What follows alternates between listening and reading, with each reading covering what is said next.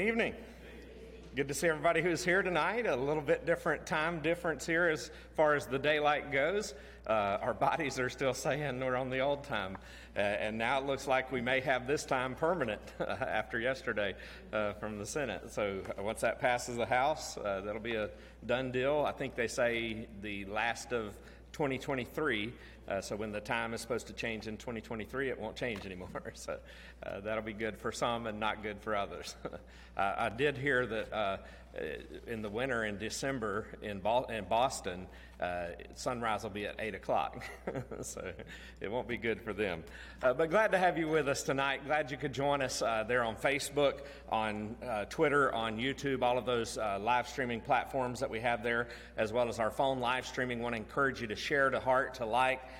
uh, to, to comment and let others know that you're there. Uh, tag some people in it. Uh, give us a thumbs up on YouTube. Subscribe uh, to those. And then we have our phone live streaming, uh, which is 855 532 4025. Uh, and when you get that call, if you're one of those individuals, that's the number that it will show. We may be looking to change that number here in the next few weeks. We'll keep you updated on that if you are one of our phone live streaming individuals. But let me encourage you, if you have access to the internet there, uh, to go to highlandbaptistchurch.com to our church website there. Uh, it's under the info link that you can get our, our bulletin uh, for this week, as well as our children's bulletins. If you're here in person, you can find those uh, in the windowsills here if you need one of those. Uh, but we have children's bulletins for ages three and up and ages seven and up. Uh, lots of things coming up that we want to make you aware of, uh, and some needs also that are in there that we want to make you aware of. And then also don't forget to be praying for our Annie Armstrong Easter offering. Just continue to be praying, continue to be praying what God would have you to work to give towards that. Uh, and while you're there on the church website, you can do your online giving. Uh, you can designate to the Annie Armstrong Easter offering uh, and, or, and also to the budget there. So I encourage you to take the time to do that. If you're in person, you can do that online too, or you can leave it here in the offering plate. Uh, there are some special envelopes if you need them uh, for the Annie Armstrong Easter offering that you can put it in. But if you put it in one of these, just be sure to write on it that that's what it's for or to designate what portion is for, for what. And so just want to make you aware of that.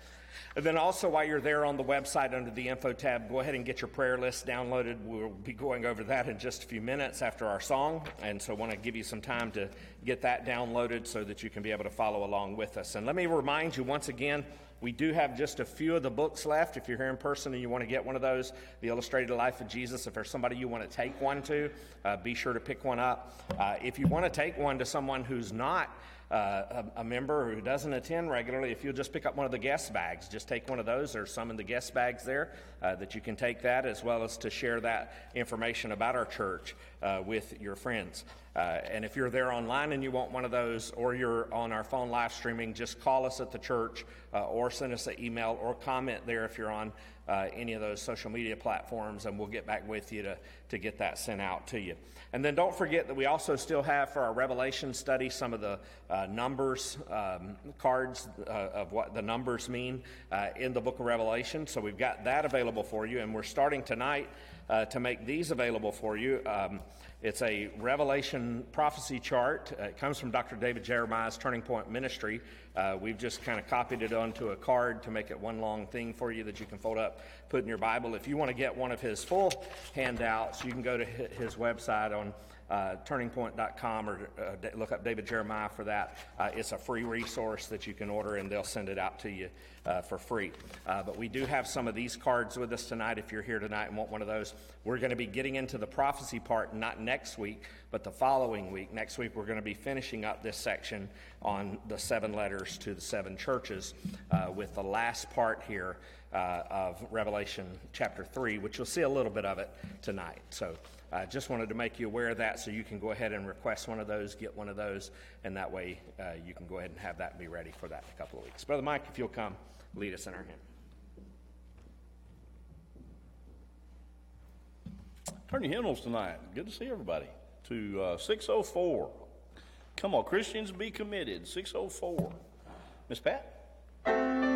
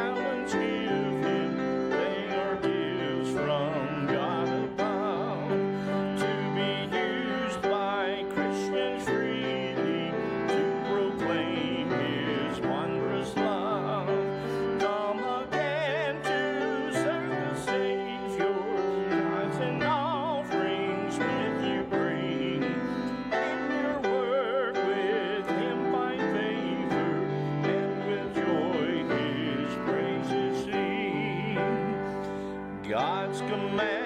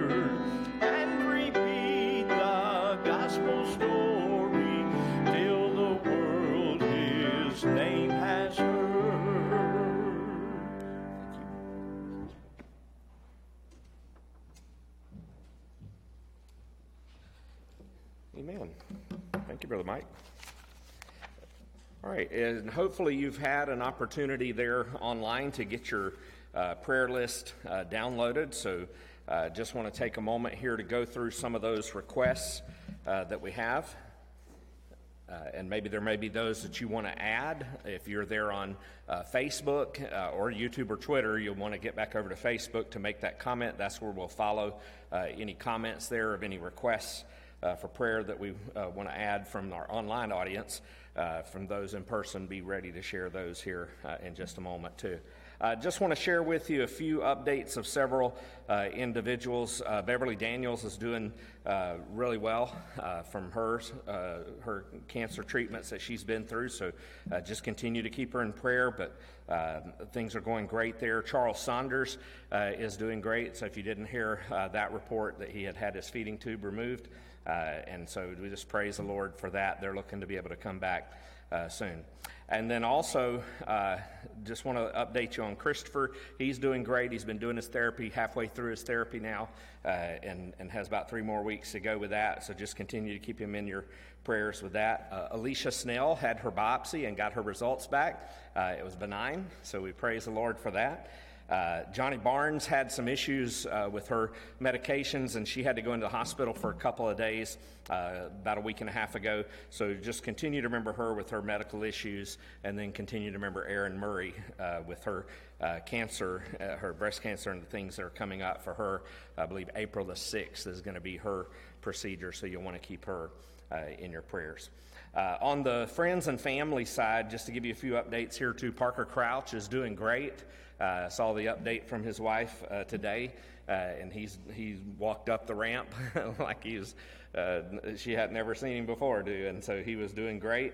Um, and then uh, Mamie Thompson, who is Amy Raymond's mother, she was in the nursing home um, over at. Um, it just went out of my head. Morning Pointe. Uh, and she is no longer there. Uh, she's in her own apartment now, and so that's why we have her over there, just to remind you to remember her in your prayers. And then Bonnie Binkowski, who is my uh, sister in law's mother, uh, she passed away, and they had her uh, funeral this past Monday, so keep that family uh, in your prayers. Debbie Norman, who is my cousin's wife, she is continuing to improve. she is talking now. they've closed up her trach that she had.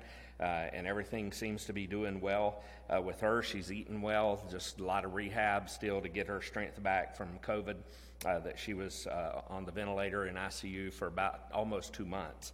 Uh, so just continue to keep her in her prayers that she'll gain her strength uh, back. And then Stanley Benkowski, who's at the top, who was Bonnie's husband. Uh, that we've asked you to remember in prayer. He had open heart surgery, and he's doing well from that, but they still have a lot of things uh, that they have facing with, with the passing of, of Bonnie. So keep them in your prayers. Any others that we need to mention or in here that you need to add? Wendy Crouch has had her last treatment. She will have a scan, I believe, the first week of April to see where everything is at after the treatment. She's had twelve of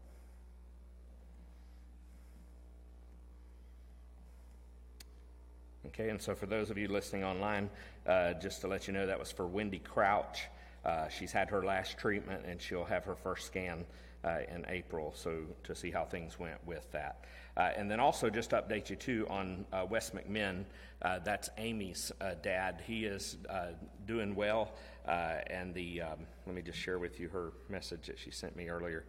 This afternoon, she said her dad's bladder, the place there on his bladder was benign, and so there won't be any further treatments uh, for him at this time either. So we just praise the Lord. Good to hear all the good news that we're hearing tonight we get so much bad news.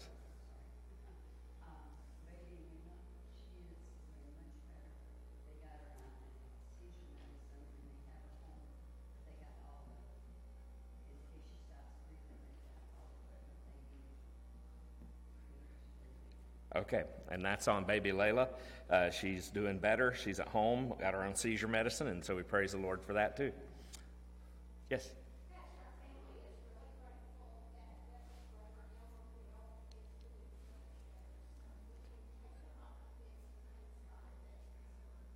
Amen. Y'all just keep sharing the good news. Elmer Bell is the one that we just mentioned there. Uh, for those of you online, uh, we can remove him from the prayer list. He's doing much, much better. That's Bethel's brother. Uh, so uh, just praise the Lord for that. Thank you so much for your prayers, uh, too, for all of these.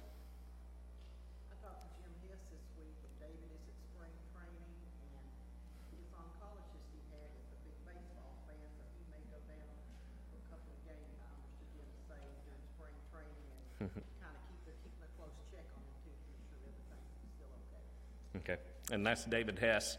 Uh, he is uh, Jim Hess, uh, his son. He plays uh, baseball down at uh, Tampa Bay, and so uh, just continue to keep him in your prayers. He's doing great, and his surgeon will be going down and sometime there to watch him play also. But just to kind of also check on him, keep a close monitor on him, make sure everything's going well.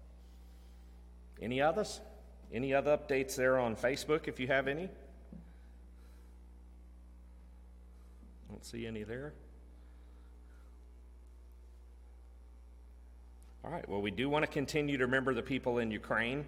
Uh, keep them in your prayers. Uh, we want to keep our ministries uh, in your prayers. We do have a couple of ministries uh, that we have uh, recently begun. Uh, we're starting back with our prime timers. So if you've not signed up for that, be sure to do that on the board out in the hallway. If you're at home and you haven't done that and you want to come to our prime timers catered meal that we'll have in April, it'll be April the 12th, uh, just give us a call at the church office and we'll get you the information on that. And then also, we've started on Fridays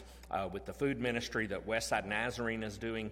Uh, we need volunteers to help us on Friday just for two hours, 9:30 to 11:30. Uh, it can you can just do one hour if you want. A couple can do it for the whole time, uh, however you want to do that. But we do need at least two people uh, for that time, and so just want to encourage you if you can to sign up for that. If you want to do that from home too, let us know that, and we'll get you signed up. We have had some who have done that too. but it's a great opportunity. All you have to do is just be willing to open up, to clean up a little bit afterwards, make sure everything's locked up, uh, and be able to talk to people. Uh, that's the biggest thing. So if you can talk, that's a great opportunity. We have some information to give uh, to those individuals who are coming in and, and, also about our church and, and sharing the gospel with them. And so uh, just want to uh, encourage you to sign up for that and help us if you can. You can see what dates are available on the board. If you need those dates from home, just call us and we'll get you those dates. Well, let's go to the Lord in prayer then. I don't see any other requests or any online there. So uh, let's go to the Lord in prayer. Heavenly Father, we just want to thank you. Wow, you are so great and so awesome and so mighty. And Lord, we just want to come praising your name that you sustain us in your hands, you provide for us and care for us, even when we don't always realize it. And we just thank you, Lord, for uh, keeping us safe uh, keeping us in your arms, and Lord, walking with us each and every moment of each and every day. That you know the troubles that we're going through because you are all knowing. Uh, Father, you are present with us everywhere we go because you are ever present. And, and Father, I just pray as we come before you, we know that you are all powerful, that there's none of these requests we want to bring before you tonight uh, that are too great for you. And so we just want to come before you tonight. First of all, Lord, making sure that there's nothing hindering our, our prayers with you. And so we just come confessing our sin. Lord, if there's any sin in our hearts, let the light of your word shine into our hearts to, to bring to mind, to bring to thought anything that we might need to confess before you, to seek forgiveness of, and to repent of to turn away from, that you would hear our prayers from on high. Father, we do want to be effectual, fervent, praying people. And so, Father, I pray that you would uh, just continually do that for us every day, that you'll reveal those things that we might confess them, and that you'll wash us with the precious blood of Jesus Christ. Lord, whatever it is, as we confess it to you, Lord, we know that, that the blood of Jesus is, is sufficient for our forgiveness. And so we come before you, Lord, asking for you to forgive us afresh and anew, to help us to have that open door and open window to heaven uh, directly to you as we come to you in prayer. Father, we just give you the glory for all of these praise reports that we have heard tonight, so many. And, and, Father, there may be even others that we've not mentioned tonight. So we just want to uplift all of those to you and say, just thank you, God. Thank you for hearing our prayers. Thank you for showing yourself powerful uh, and faithful in, in the midst of sufferings and trials that people were going through to see them through. Uh, Father, others, Lord, who, who are still going through uh, these difficult times, some, Lord, who have uh, long term physical illnesses, we just ask, Lord, for you to continue to show yourself faithful. Demonstrate your miracle working power, Lord, in a powerful way that we might use it as a testimony uh, to glorify and to praise your name uh, of all you have done uh, for us. And Father, I just pray that in uplifting the name of Jesus and uplifting uh, these miracles that you are doing in our lives, may it be used, Lord, to speak to people's hearts, to let them know that, that you are with us, that you love us, you care for us, and you want to heal their greatest problem, the problem of their sin debt. And so, Father, I just pray that you will uh, stir our hearts, Lord. Fill us, Lord, with the power of the Holy Spirit to be effectual, to be uh, faithful, Lord, in doing the kingdom work that you've called us to, to be faithful in our prayers, to be faithful in our service before you. And I just pray, God, that as you fill us as individuals with the power of your Holy Spirit uh, to do the work you've set before us, Father, I pray that uh, you will fill our church and, and overflow out of our church, Lord, to the community around us, that they will see that there's something different in our lives. And Lord, that they would want to know Jesus as their Lord and their Savior. Father, we pray that you'll have your healing hand upon each and every one of these individuals. Uh, Father, we uplift them to you and ask you to walk with them, to bring comfort and peace to their hearts as they're going through difficult times. Some have upcoming procedures, uh, others, Lord, have just come through some and still have some rehabilitation. So, Father, we just pray for you to strengthen their bodies, help them, Lord, to overcome. And, Father, we just pray for your will to be done and your name to be glorified and honored. Lord, comfort the hearts hearts of those who have lost loved ones. And we just pray for your peace that passes all understanding to be present there for them, uh, to, to walk with them, Lord, those who remain in the valley of the shadow of death, to, to help them, Lord, to lean upon you and to trust, upon, trust in you. And may you see them uh, through to the other side. And Father, we just uh, give you the glory and the honor for what you're doing uh, all around this world. We still want to uplift the people of Ukraine and ask God that you will place a hedge of protection about them to continue to fight the battle for them. Father, I pray that you'll uh, protect lives and keep them safe. And, and Father, we just pray that uh, you will be glorified and honored in and through that. We pray especially for uh, the saints that are there in Ukraine, the people who know Christ as Lord and Savior, the missionaries who are, who are there and who have been there. Father, I pray that you uh, would not let the door close there uh, to the gospel spreading and going forth, but that you would keep the door open uh, for the gospel to continue to go forth amongst those peoples and even in to places like Russia.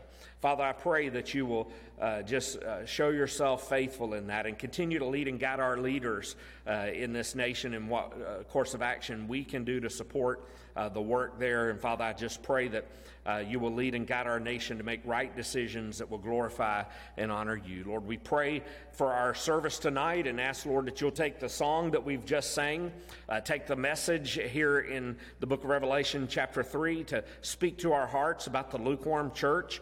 And Father, I just pray that you will stir our hearts to never be like this church, to learn the lessons from this church, and to learn what things we need to do so that we don't become uh, like a lukewarm church. Lord, thank you for all that you're doing, and we ask your blessings on the reading and the hearing and the keeping of your word. In Jesus' name we pray. Amen.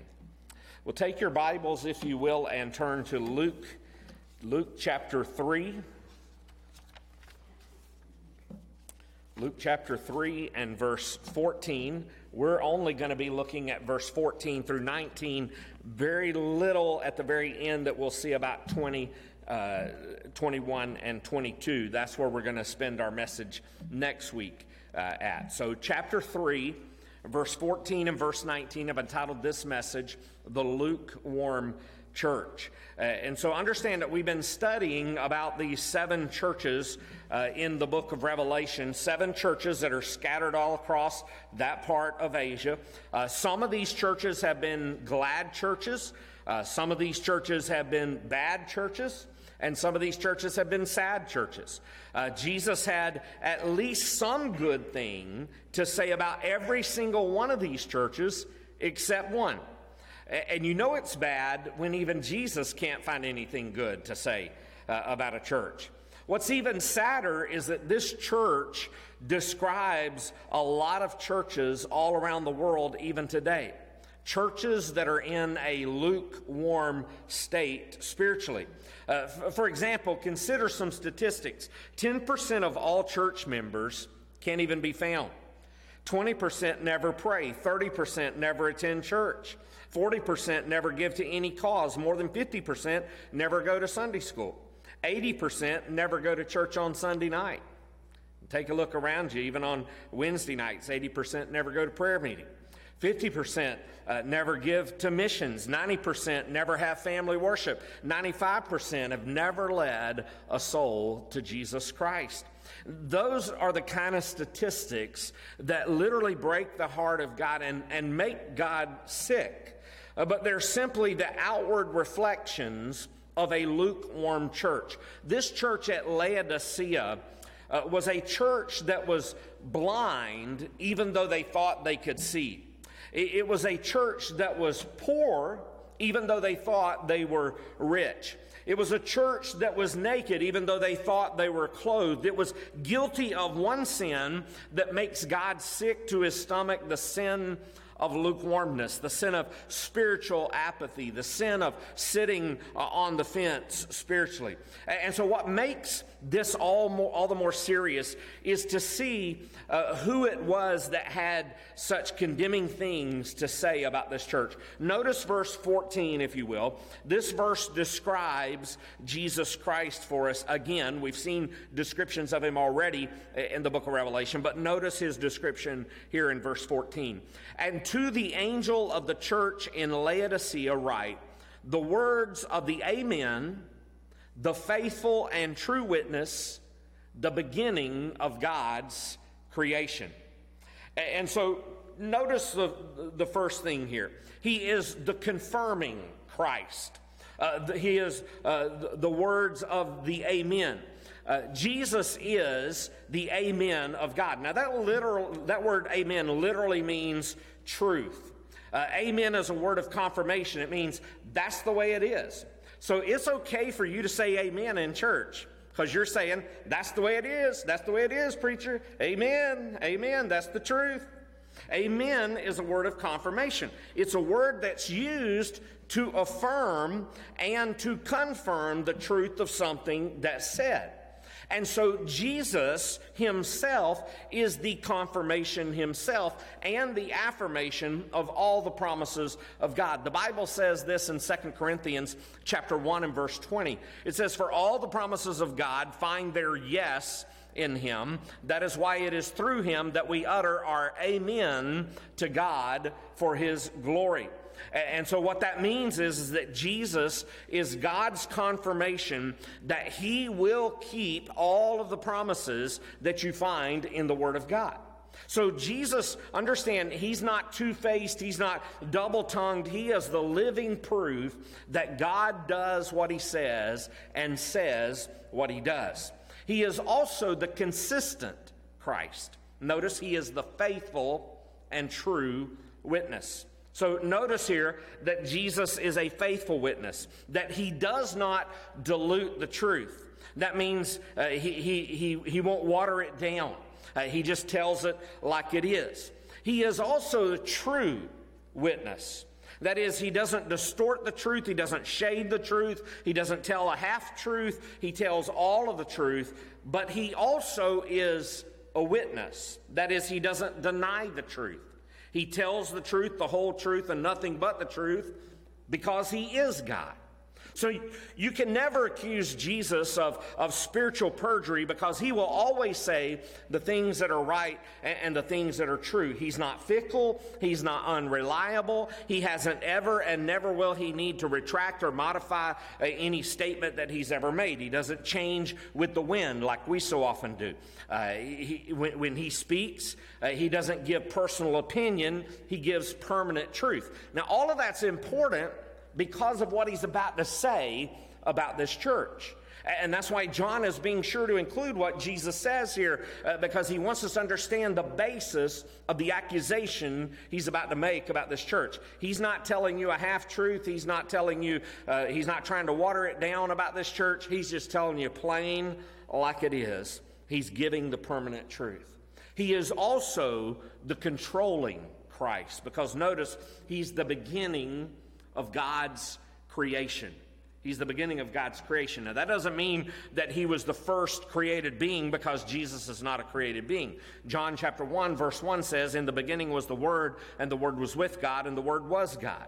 So, what we're told here is that Jesus is a part of the Trinity. Uh, he is the creator of everything and therefore the controller of everything. And so everything in this universe is under the direct control of the Lord Jesus Christ. The Bible says this in Colossians chapter 1 and verse 16 and verse 17. It says, For by him all things were created in heaven and on earth, visible and invisible, whether thrones or dominions or rulers or authorities, all things were created through him and for him, and he is before all things, and in him all things hold together. Not a blade of grass, not a speck of dust is moved without his permission.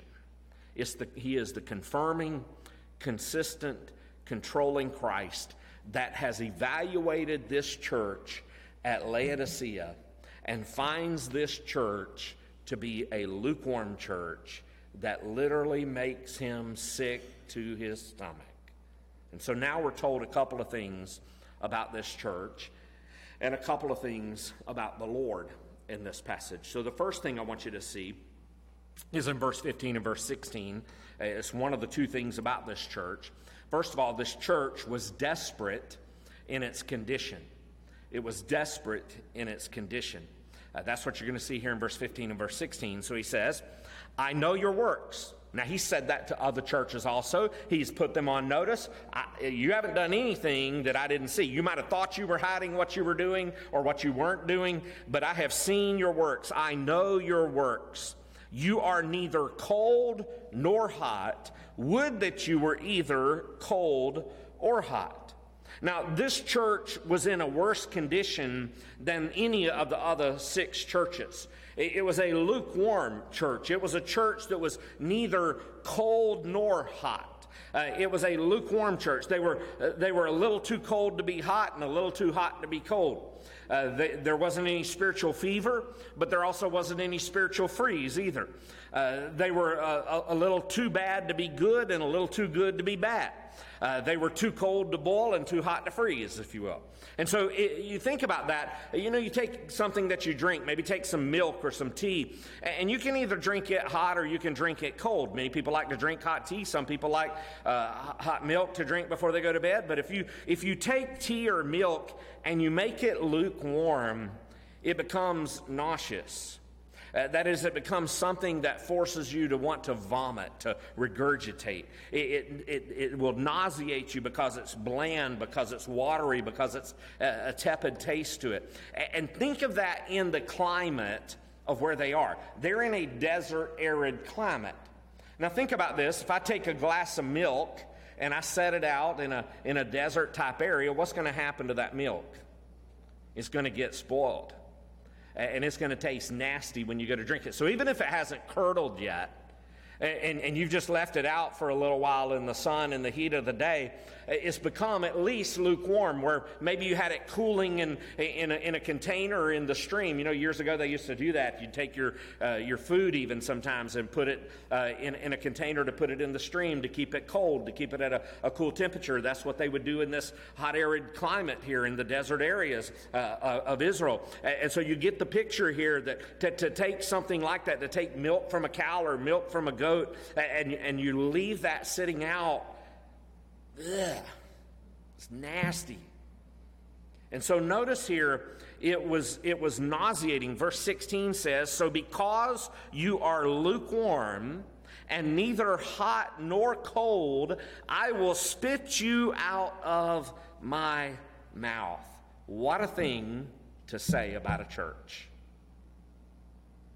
You're so lukewarm, is so nasty, I just want to spit you out of my mouth. So notice here, this was a church, they weren't fighting Jesus, but they weren't following Jesus. Uh, it was just a kind of straddling the fence kind of church. It was a church that was lukewarm about its service. Uh, those who served uh, took their responsibility half heartedly, maybe because they had more important things to do than, than spend time studying the Bible or teaching the Word of God. They, they never tried to reach out to others because, quite frankly, they didn't care. Uh, they thought they were doing the church a favor just by showing up. Uh, they were lukewarm about their service, and we'll see more of that as we get further into this letter. They were lukewarm also about the scriptures. Uh, there was no real hunger uh, in this church to, to study the Word of God. Uh, they didn't enjoy the preaching, they just endured it. Uh, and, and, so I wonder what our relationship is to the Word uh, of God. If the Word is a lamp unto our feet and a light unto our path, I'm afraid there's a lot of people that are walking around in darkness all week long because they never pick up their Bible, they never spend any time in the Word that's a lamp to your feet and a light to your path. And so they're walking around in a spiritual darkness. The reason why many have no spiritual power in their life is because they have no zeal, no, no passion for the things of God. And so if you're not excited about Jesus, it's because you've neglected the most vital part of your walk with the Lord, and that's getting into the Word of God. You know, two things God has joined and no man can part dust on the Bible and famine in the heart. They were lukewarm about their service, they were lukewarm about the scriptures, they were lukewarm about their sacrifice. Uh, they, were, they were like, it was like they would sing Sweet Hour of Prayer, but never showed up for prayer. Uh, they would sing, Oh, how I love Jesus, but when the offering plate was passed, they didn't even love Jesus 10 cents out of a dollar. They were lukewarm about their sacrifice. They were lukewarm about their soul winning, about sharing the gospel with others. It wasn't that they would have uh, been against people being saved. They would have been for people getting saved. As a matter of fact, it was all right with them if people did get saved, but they just weren't excited about it one way or the other. Uh, they weren't concerned uh, whether or not their neighbors uh, were lost. They really didn't care if people uh, were walking forward and accepting Christ as their Savior or if, or if, the baptismal waters were being stirred. As a matter of fact, if they had a choice be- between getting out of church at 12 o'clock or, or people getting saved, they would rather much get out of church on time or 11.30 here. That's what being a lukewarm church would look like today. And I want you to notice what Jesus has to say about this lukewarm business. He says, I would that you were either cold or hot. Jesus is saying, I would rather you give me all your hate or give me all your heart than to stand somewhere in the middle. You know why Jesus hates lukewarmness? First of all, it, it is the lukewarm Christian that keeps lost people from coming to Jesus. You know, one lukewarm Christian can do more damage to the cause of Christ than, than, than all the prostitutes and, and pornography and abortionists and drug pushers in the world put together. Dr. Vance Havner said this The man of the world isn't laughing at Christians who get happy over getting saved half as much as he's disgusted uh, with us big church folks who are showing no evidence of a dynamic transformation experience uh, that makes us love what we once hated and hate what we once loved. Secondly, lukewarmness is an insult to God. The great preacher G. Campbell Morgan said this lukewarmness is the worst form of blasphemy. Someone has defined lukewarmness as, uh, as a yawn in the face of God. I just don't care about all that stuff. God, I believe in you, but you just don't excite me. Do you know it's better not to believe in God at all than to believe in God and not be excited about Him? Billy Sunday once said this. He said, God has more respect for an infidel than he has for a lukewarm church member. And I believe he's right. Because if God is who He says He is, and if God is who we say we believe He is, He is worth knowing, and He is worth loving, and He is worth adoring, and He is worth praising, and He is worth preaching about, and He is worth sharing with all of the unction and all of the function in our lives to share with our friends that they would get saved. Notice also it was a lordless church hop on down to verse 20 real quickly. And we'll see amazingly in verse 20 where is Jesus? He's on the outside. And that's terrible that Jesus is not on the inside of the church. So notice verse 20. He says, Behold, I stand at the door and knock. If anyone hears my voice and opens the door, I'll come into him and eat with him and he with me. He's saying, All you got to do is invite me in, and this place will get excited. And we'll do what you want to do. It, it, it, was a lordless church. He's on the outside of the church looking in. When Jesus is on the outside of the church looking in, that church is in serious trouble. You see, Jesus can go to a hot church, a church that's on fire for him, and that's a, that's a great church where the Spirit of God is moving.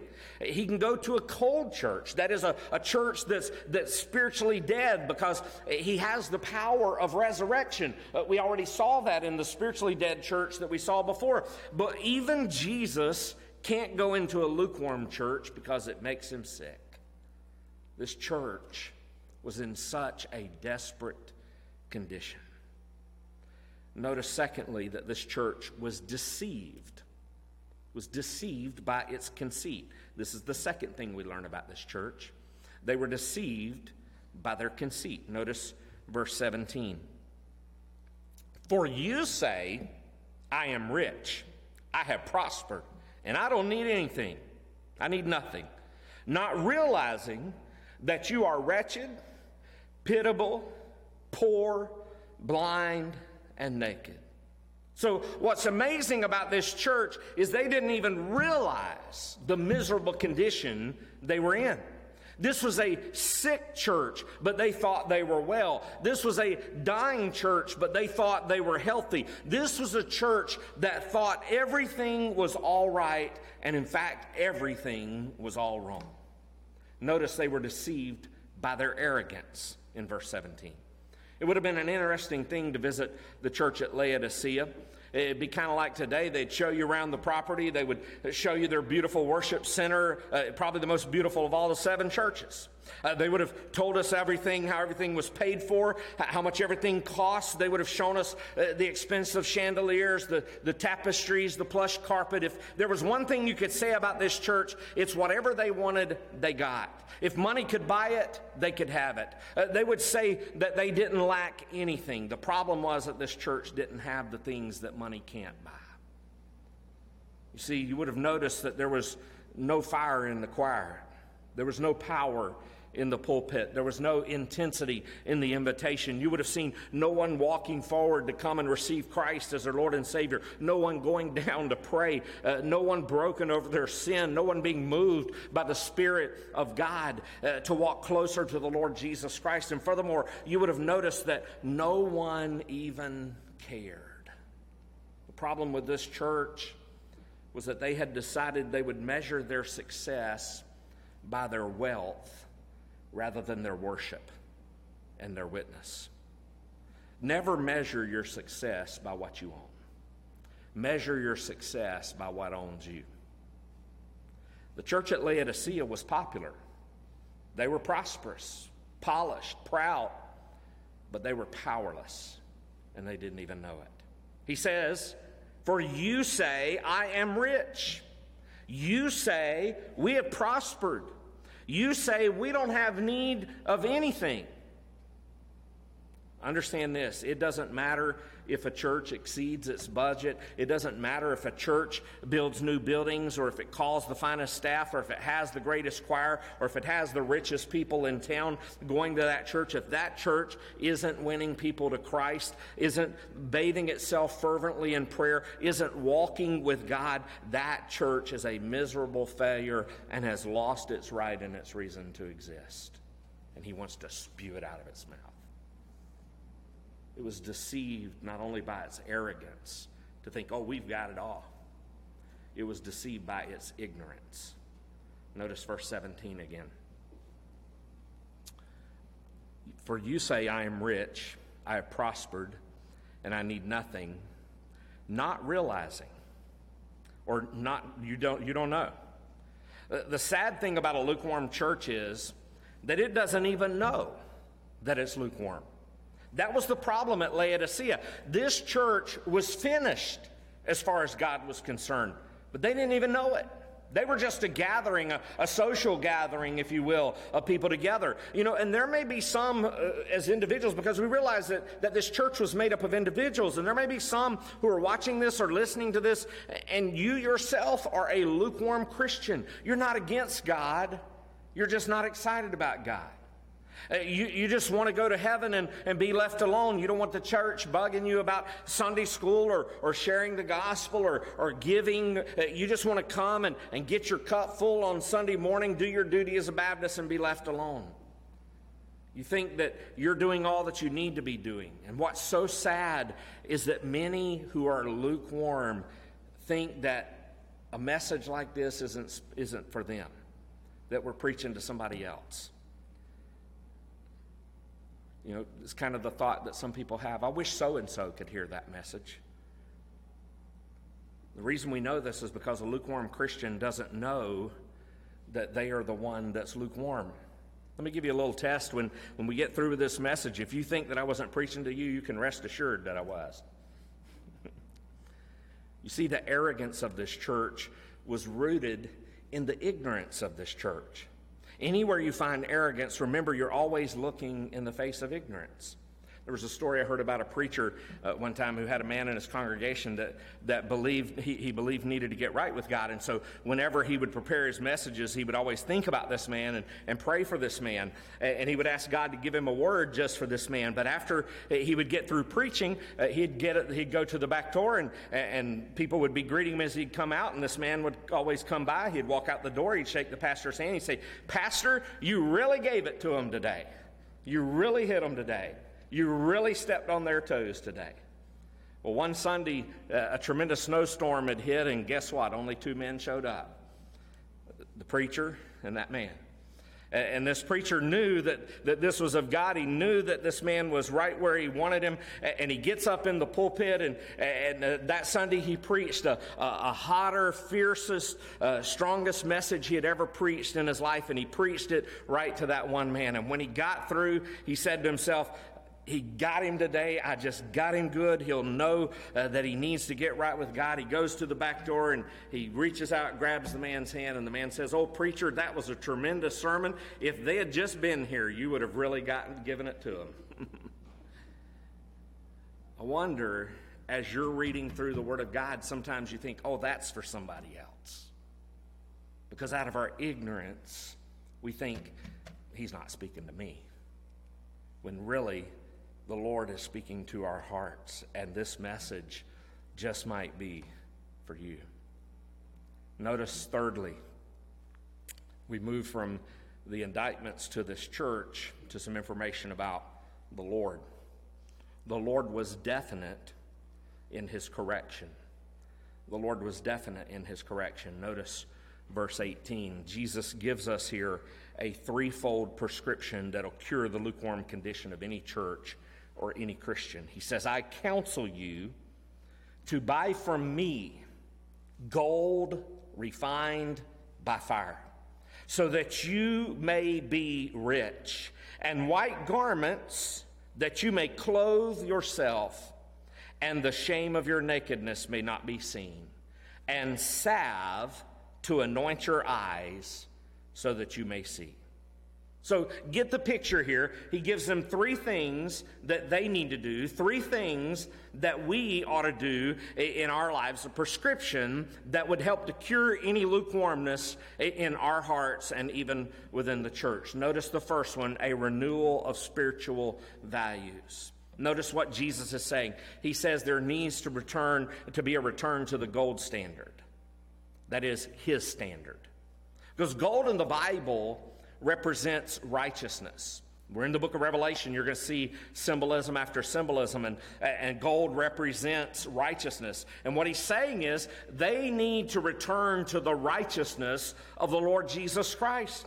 The church needed to buy spiritual gold that is purified in the fire.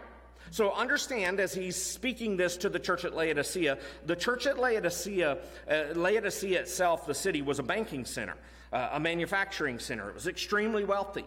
Uh, Jesus is teaching this church that their wealth isn't true wealth. Uh, they can have all the physical gold they want, but what they need is spiritual gold. They need spiritual wealth. Why? So they can truly be rich. Gold, there we said, represents those spiritual riches, all the riches and the inheritance offered by Jesus Christ, all the spiritual things that make life rich and, and overflowing, things like love and joy and peace and goodness and faith and assurance and confidence and security and hope. It's possessing all the abundance of life. Uh, material possessions and material wealth cannot give those things.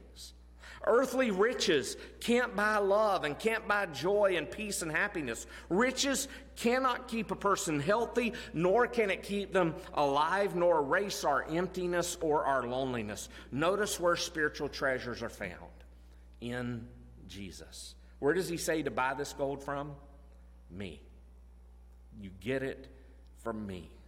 So if we're to be spiritually wealthy, we have to come to Christ and secure the wealth he has. Jesus is saying, You won't find peace in gold and you won't find peace in greed. You will only find peace in me.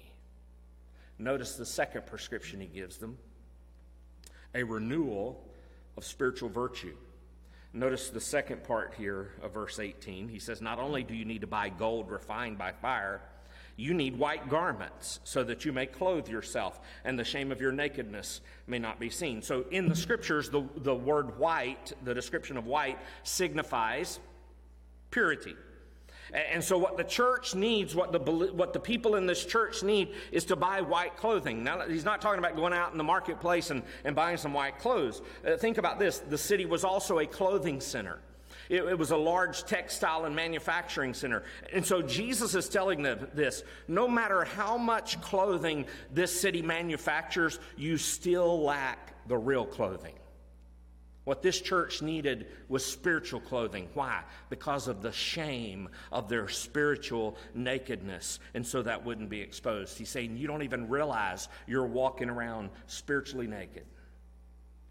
It refers to the righteousness of Christ to the pure righteousness of Christ that makes a person acceptable to God, that we're to be clothed in His righteousness.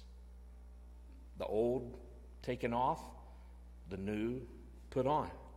A person has to be clothed in the righteousness of God, has to put on the righteousness of Christ. Understand this that God doesn't accept a person because they're religious he doesn't accept a person because they've been baptized, because they belong to a church, because they just attend worship or do religious works or profess Christ only with their lips, just because they do good or just because they give generously. There's only one way that a person can be acceptable to God, and that is by being clothed in the righteousness of Jesus.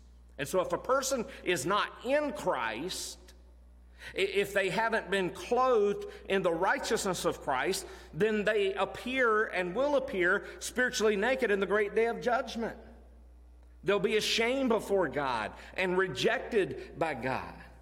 So Jesus is saying to this church, with all of your polish and all of your possessions and all of your popularity and all of your pride, you are a poor, powerless church, a church that has become weak through the wickedness of arrogance and through the worthless of ignorance. This church needed to remove the rags of their filthy righteousness in which they were so proud and put on the robes of God's righteousness that was the only acceptable clothing. Notice the third prescription a renewal of spiritual vision. Notice verse 18 goes on to say, not only do they need to have this gold refined by fire and white garments that may clothe yourself, but notice also, and salve to anoint your eyes. A lukewarm church, he's saying, is blind. And the church needed to buy eye salve.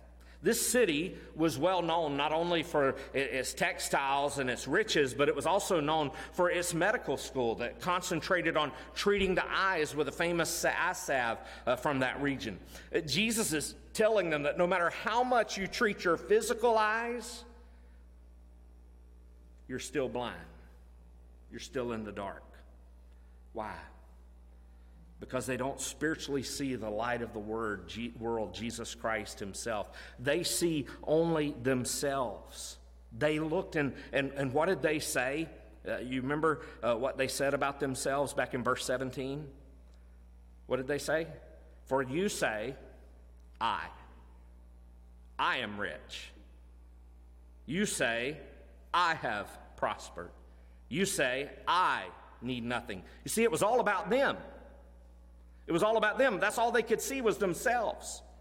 They saw little, if, if, if, any, of Christ himself. They didn't see their need for him, nor did they see what his presence and his power could do for them and for their church. They were blinded to their own need and to Christ and to the great difference he could make in their life. That salve means, that, means uh, the God given ability to see spiritual truth, to see yourself spiritually the way God sees you.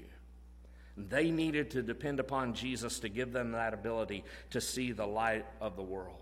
You see, a lukewarm church is blind and it can't see the lost people around them that are dying and going to hell. It can't see the brokenhearted who need the love of Jesus. It can't see the, the carnal Christian that needs correction. It can't see the eternal because of the temporary. It can't see the spiritual for the material. It can't see the forest for the trees. And so Jesus says, there must be a renewal of your spiritual vision. So, how does all this come about? How can a church and how can a Christian renew their spiritual values and, and, and renew their spiritual virtue and their spiritual vision? There's only one way, and we see that in verse 19.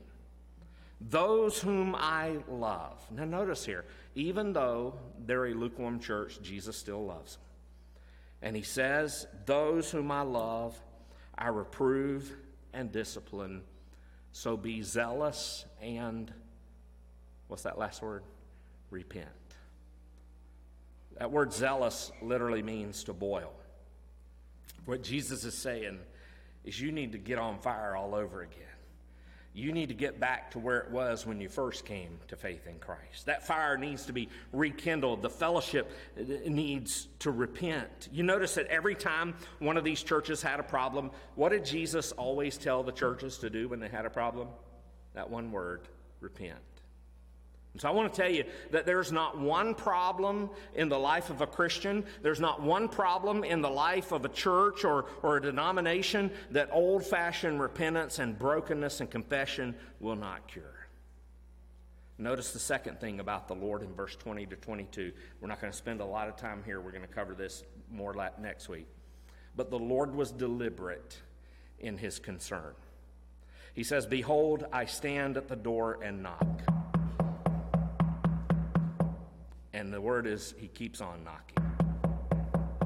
And if anybody hears my voice and opens the door, I will come into him and eat with him, and he with me. The one who conquers, I will grant him to sit with me on my throne, as I also conquered and sat down with my Father on his throne. He who has an ear, let him hear what the Spirit says to the churches. And he keeps on knocking, and he keeps on knocking, and he keeps on knocking.